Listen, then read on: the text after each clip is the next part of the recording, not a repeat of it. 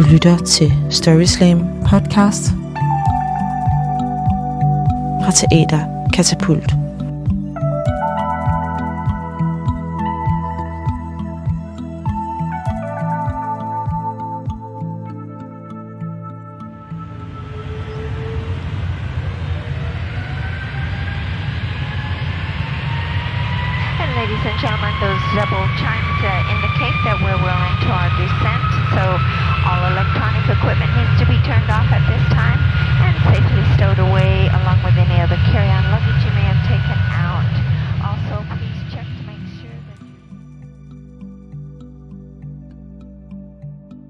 Jeg tror ikke, jeg lyver, hvis jeg lige nu siger, at der er mange, der drømmer sig væk. Grænserne er lukkede. Vi må ikke ses med vores venner. Mange har været nødt til at aflyse påskeferien i syden, og andre sidder med en billet til en af sommerens aflyste festivaler. Selvom der begynder at komme lysegrønne knopper på træerne, og Mette Frederiksen begynder at lempe på restriktionerne, så kan man godt have behov for at drømme sig væk på de lange dage. Så dengang man måtte tage på ferie, eller dengang man nød at have en fridag uden planer. På Teater Katapult har vi også været nødt til at drømme os tilbage til en anden tid. For coronavirus har naturligvis også ramt os, hvilket blandt andet betyder, at der lige nu ikke bliver afholdt StorySlam. Derfor har vi været en tur i gemmerne og fundet en optagelse fra StorySlam i maj 2016. Og her har vi så udvalgt 3 historier, der giver dig rig mulighed for at drømme dig ud af isolationen. I første historie skal vi ud og køre med tuk-tuk i Bangkoks gader med Luna, og så skal vi med Lasse til optagelsesprøve til Sirius Patruljen. Og til sidst skal vi halvsnallerede med en flyver hjem fra Lissabon, sammen med Bjarne, og tage en snak med ham om tolv og brændevin. Men først skal vi altså høre en historie fra Luna. Rigtig god fornøjelse. Da jeg var 17 år gammel, der var jeg skulle med min mor til Malaysia, men inden vi nåede så langt, så havde vi lige halvandet døgn i Bangkok. Og vi ville jo ikke spilde tiden med at sove. Vi skulle ud og opleve Bangkok. Vi skulle have det hele med på den her tur. Så vi tog ud i byen og smed lige vores tasker på hotelværelset, og så gik vi ellers på markeder, og vi var ude at spise, og vi fik masseret fødder, og vi var også nogle steder, vi ikke skulle være og komme ud igen derfra. Der havde vi forvildet os ind. Det var meget let påklædte kvinder. Det var ikke lige det, vi skulle. Ud igen derfra, yder på markeder, og der var virkelig gang i Bangkok, og bilerne susede hen ad gaderne, og scooterne, og ja, der var dyrten overalt. Og blandt alle disse biler, der var de her små tuk-tuk-biler. Jeg ved ikke, om I kender dem, så nogle små, det er sådan en scooter med tag over, og en masse farverige lygter, og konfetti, og jeg ved ikke hvad, det var meget farvestrålende biler, og sådan en ville vi bare rigtig gerne ud og prøve at køre i. Og vi når nærmest kun lige at tænke det, så holder der en glad chauffør ind foran os og siger, bare hop ind. Ja, det ville vi gerne, og min mor spørger ham, om han kan køre os ned til kanalerne i Bangkok. Ja, det kunne han sagtens, bare hop ind. Okay, så vi pressede os ind i den her meget lille bil, hvor der nok egentlig kun var plads til en, men vi kunne godt lige sidde 2 om bag. Og der er jo ikke nogen døre i den her tuk-tuk, så man må lige holde fast i en lille jernstang, og så accelererede han ellers.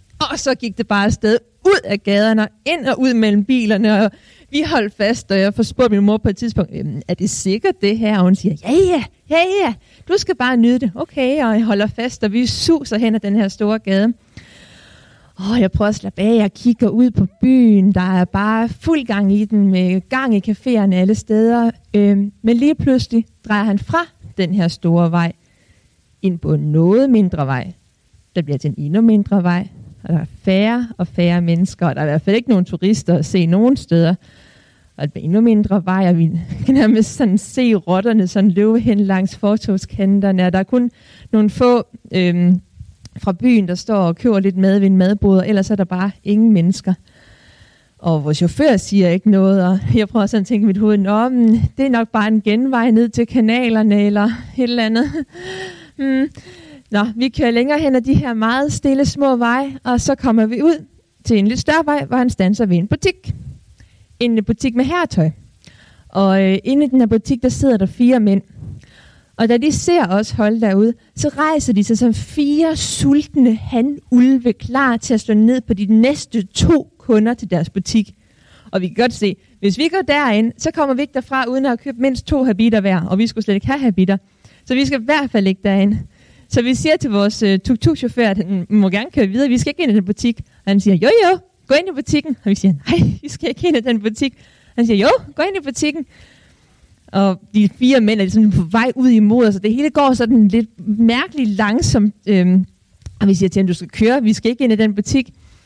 Og så siger han så, at det er fordi, de betaler hans benzin, hvis vi går ind i butikken. Og så siger de, jamen, prøv her, vi vil godt betale din benzin, du skal bare køre os tilbage, vi vil ikke ind i butikken.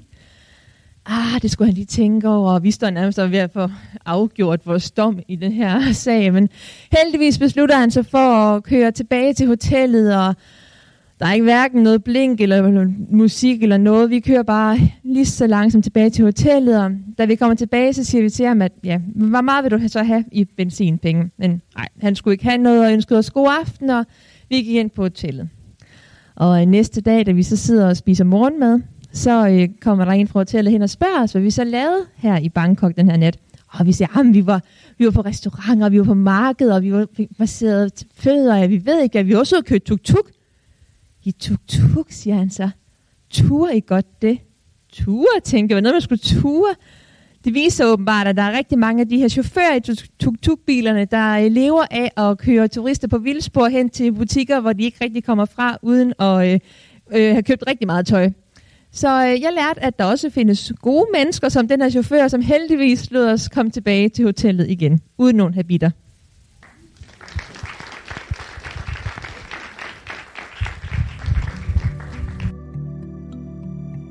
Den næste historie, vi skal høre, er noget, jeg tror især mange unge kan genkende. Nemlig at skulle finde balancen mellem det, man selv har lyst til, og de forventninger, man har til sig selv, og måske andre har til en. Især når man skal til at vælge uddannelse og finde karriere. Lasse oplevede det i hvert fald. Og det er så det, han vil fortælle om nu. Rigtig det var Lasse, god så giv en stor hånd til Lasse, damer og herrer. Tak. Jeg rystede. Og jeg rystede ikke, fordi at jeg var bange, eller fordi jeg frøs, eller fordi jeg havde drukket for meget kaffe. Jeg rystede, fordi det her det betød noget for mig. I den her situation vil jeg gerne præstere.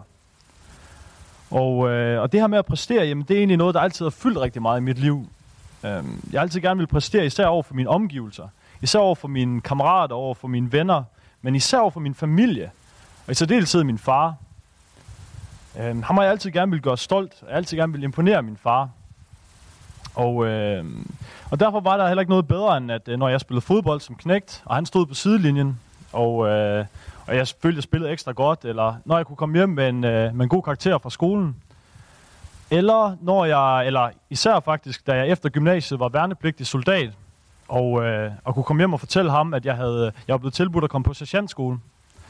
Fordi min far, han var gammel soldat, han havde været 17 år i militæret, og han var seniorsergeant, og det var, hvis der var noget, der hudede ham, så var det, at hans søn kunne komme hjem og fortælle sådan noget her. Og det, på en eller anden måde at mærke den der stolthed fra min far, jamen det betød bare rigtig meget for mig. Men det her med hans militære baggrund, det var faktisk noget, der kom til at betyde meget også for vores forhold under min opvækst. Jeg husker især en oplevelse, da jeg var en 16-17 år, hvor vi tog på sådan en far-søn-tur ude i en skov i Sydsverige, hvor han havde taget en masse militærgrej med, selvfølgelig. Militærrygsæk, biwak, militærstøvler, trankjasæt, hele mulvitten. Og så kommer vi derop, og det var fredag aften, og det står ned i stænger. Det pisser ned. Men vi skulle slå den her biwak op, og det gør vi, og vi kryber i poserne. Og så falder vi i søvn, og så da vi vågner, der regner det stadig. Og det er sgu lidt nederen efterhånden. Men jeg husker lige så tydeligt, at min far han spørger, Lasse, skal vi blive liggende og vente på, at det klarer op? Eller skal vi få pakket de her grejer sammen, og så komme afsted? Og jeg vidste udmærket godt, hvad han gerne ville høre, den her gamle militærmand. Hvad en rigtig mand ville gøre i den her situation. Så derfor siger jeg jo selvfølgelig også igen, lidt for at please min far, siger jeg, jamen far, lad os pakke sammen, så lad os komme afsted, og så skal det nok klare op. Han sagde ikke noget, men det var ret tydeligt at mærke, det var nok den rigtige beslutning. Så skruer vi tiden 10 år frem. Nu er jeg 27. Det var sidste år, det her. Så er vi ikke længere, eller der er vi ikke i en svensk skov. Nu er vi i en dansk skov. Og det er vi, fordi jeg har meldt mig til optagelsesprøven til Sirius Patruljen. Og til dem, jeg ikke ved, hvad det er, så er Sirius Patruljen en eliteenhed inden for forsvaret på linje med jægerkorpset og frømændene. Det er nogle rigtig, rigtig hårde nyser, som opererer på Grønland, hvor de patruljerer med slædehunde i meget, meget barske forhold, altså ned til minus 40-50 grader, og selvfølgelig med uden ret meget mad, og de er væk i månedsvis af gangen. Og jeg må sige, at jeg har øjnet lidt en mulighed for et eventyr. Jeg har aldrig været på Grønland, og jeg kunne godt tænke mig at opleve naturen, men hvis jeg skal være helt ærlig, så var det lige så meget for at imponere mine omgivelser, at jeg havde søgt ind til Sirius Patruljen. Og især jo for at gøre min far stolt. Og så derfor så er vi ude i den her danske skov, og han er ved at genopfriske mine militære færdigheder. Det var efterhånden nogle år siden, at jeg havde været værnepligtig. Og igen, det var jo sådan med kort og kompas, og han havde jo gentaget alt milligradet med, og måske nogle feltrationer og lidt forskellige, og vi var ved at slå bivark op, og jeg fik genopfrisket de her ting, og det var alt sammen rigtig hyggeligt. Og han var rigtig godt tilpas, og det gjorde også mig sådan lidt godt tilpas faktisk. Så kørte han mig til Frederikshavn, hvor jeg skulle til optagelsesprøve til Sirius Patruljen. Og før jeg vidste af det, så lå jeg inde på et gymnastikgulv, og skulle i gang med de her fysiske test, som man nogle gange skulle igennem. Og jeg havde selvfølgelig trænet, jeg havde forberedt mig, jeg følte mig egentlig klar til det her, men alligevel så var jeg ikke klar til det, der nu skete. Fordi en af de første øvelser, det var sådan en rygøvelse, hvor man skulle ligge henover en stepbænk. I kender de der stepbænke fra fitness der. Skulle man ligge med overkroppen fri, hvor man sådan skulle ligge fuldstændig vandret, sådan her, i 2,5 minut. Skulle man sådan ligge ind over den der stepbænk, hvis I kan forestille jer det. Og det går jeg jo så i gang med. Og ligge der, og jeg spænder rigtig godt op, som man skulle, og så går der et minut. Så kan jeg mærke, det bliver sgu rimelig hårdt. Det her, det var lidt hårdere, end jeg måske havde regnet med, og lidt hårdere, end det egentlig skulle være på det her tidspunkt. Men jeg bliver selvfølgelig liggende, altså jeg skal jo klare det her. Og så slår det mig, at instruktøren han havde sagt, at man kunne bede makkeren. Der var en makker, der skulle holde ens ben, mens man lå der. Så kunne man bede ham om at presse rigtig godt ned, fordi så ville man komme til at ligge lidt mere i spænd. Og man kunne måske vinde lidt tid. Så jeg ligger der, og nu er jeg ved at være presset. Jeg siger, pres for helvede, pres nu, mand. Så han presser ned på mine ben, og så vinder jeg måske 10 sekunder eller sådan noget, men der er ikke gået 2 minutter. Og så går det op for mig, det her, det kommer jeg aldrig til at klare. Og så er det, jeg begynder at...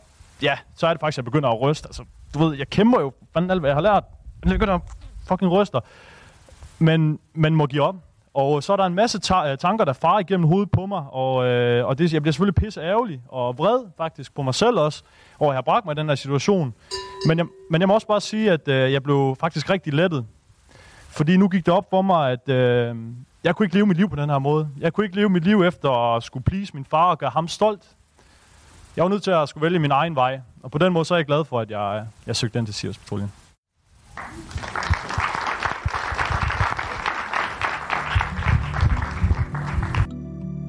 I den sidste historie får vi igen mulighed for at komme ud og rejse.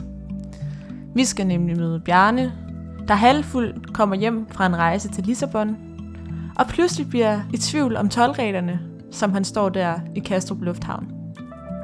Rigtig god fornøjelse.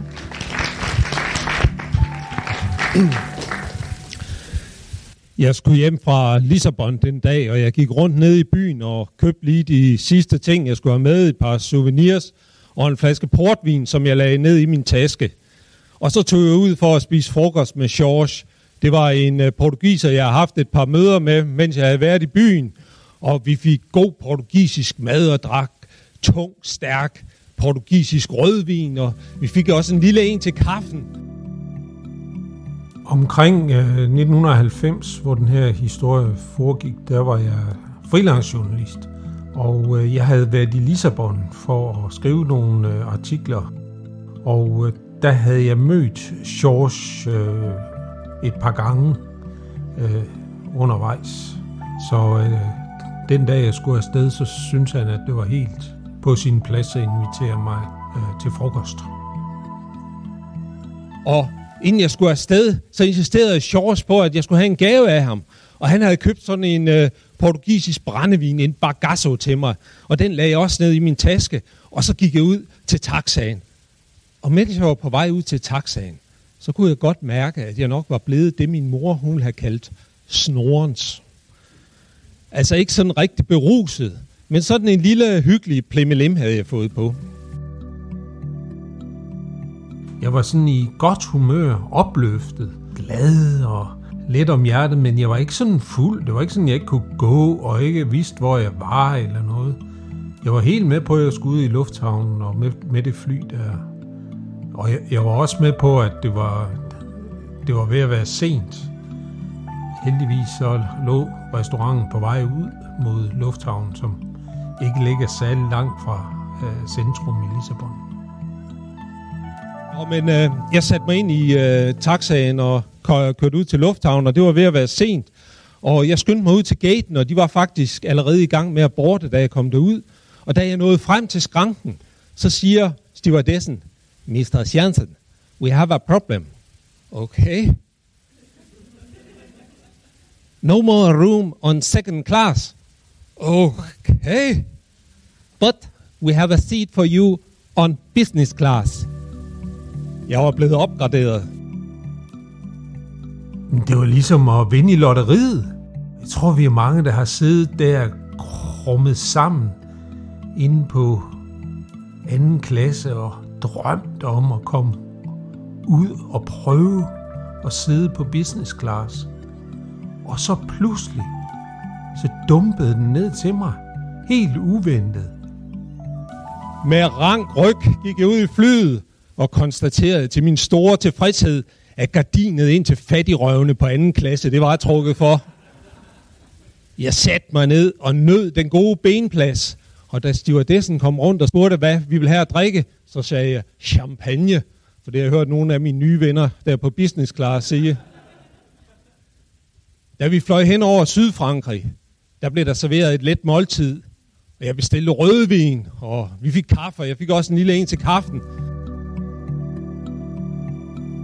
Turen fra Lissabon til Kastrup, den var meget godt disponeret sådan rent alkoholmæssigt. Og det betød, at min tilstand er ved at snorens. Det blev lige præcis holdt ved lige.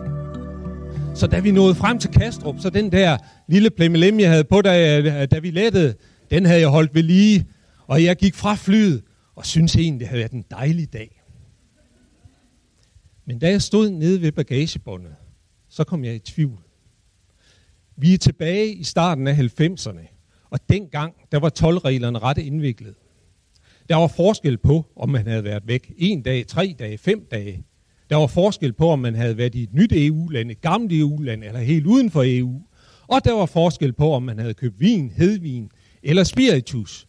Og nu er jeg i tvivl om de 2 flasker, der lå nede i min taske, om det var tilladt at tage dem med ind i Danmark. Og det gik jeg og tænkte på, da vi gik ud med udgangen. Og da alle de andre gjorde, som man jo gør, gik under den der, hvor der står ingenting at deklarere, så gik jeg alene over i den anden side, hvor man skulle gå over, hvis man havde noget at deklarere. Jeg ville simpelthen ikke have, at den dejlige dag, den skulle slutte med, at der var en tolder, der pludselig råbte til mig, stop, må jeg se, hvad du har i tasken? Og jeg så skulle betale told og afgift og bøde og hvad ved jeg. Så tænkte jeg, nej, det er bedre at få det afklaret. Simpelthen få gjort rent bord. Det var min tanke. Jeg kom frem til skranken, men der var lukket. Der var rullet en skodde ned foran. Men så fik jeg øje på en dør ved siden af skranken, og ved døren, der var der en klokke. Jeg trykkede på klokken. Der skete ikke noget. Jeg trykkede på klokken igen. Der skete ikke noget. Så trykkede jeg meget længe og meget insisterende på klokken. Og så kunne jeg høre et sted langt inde i lufthavnsbygningen nogle slæbende skridt, der nærmede sig. Og efter et stykke tid, så blev døren åbnet, og der stod en tolder. Der står en tolder. Han er ret høj. Jeg husker det i hvert fald, at han ser ned på mig. Og jeg er 1,83, så er jo ikke fordi, jeg selv er sådan lille, men han så ned på mig. Han havde selvfølgelig hverken slips eller kasket på. Han så sådan lidt søvndrukken ud, måske havde han siddet og fået sig en lille blund. Og så siger han, hvad ved du?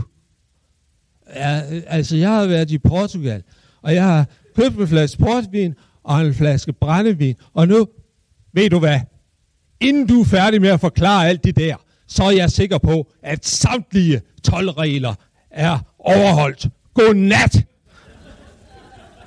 Han smækkede døren i, og jeg gik ud, lidt flov, men også med en meget, meget ren samvittighed.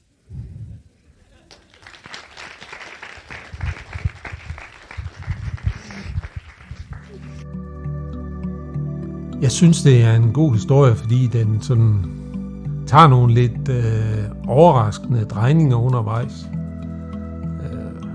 Først og fremmest jo min opgradering til første klasse.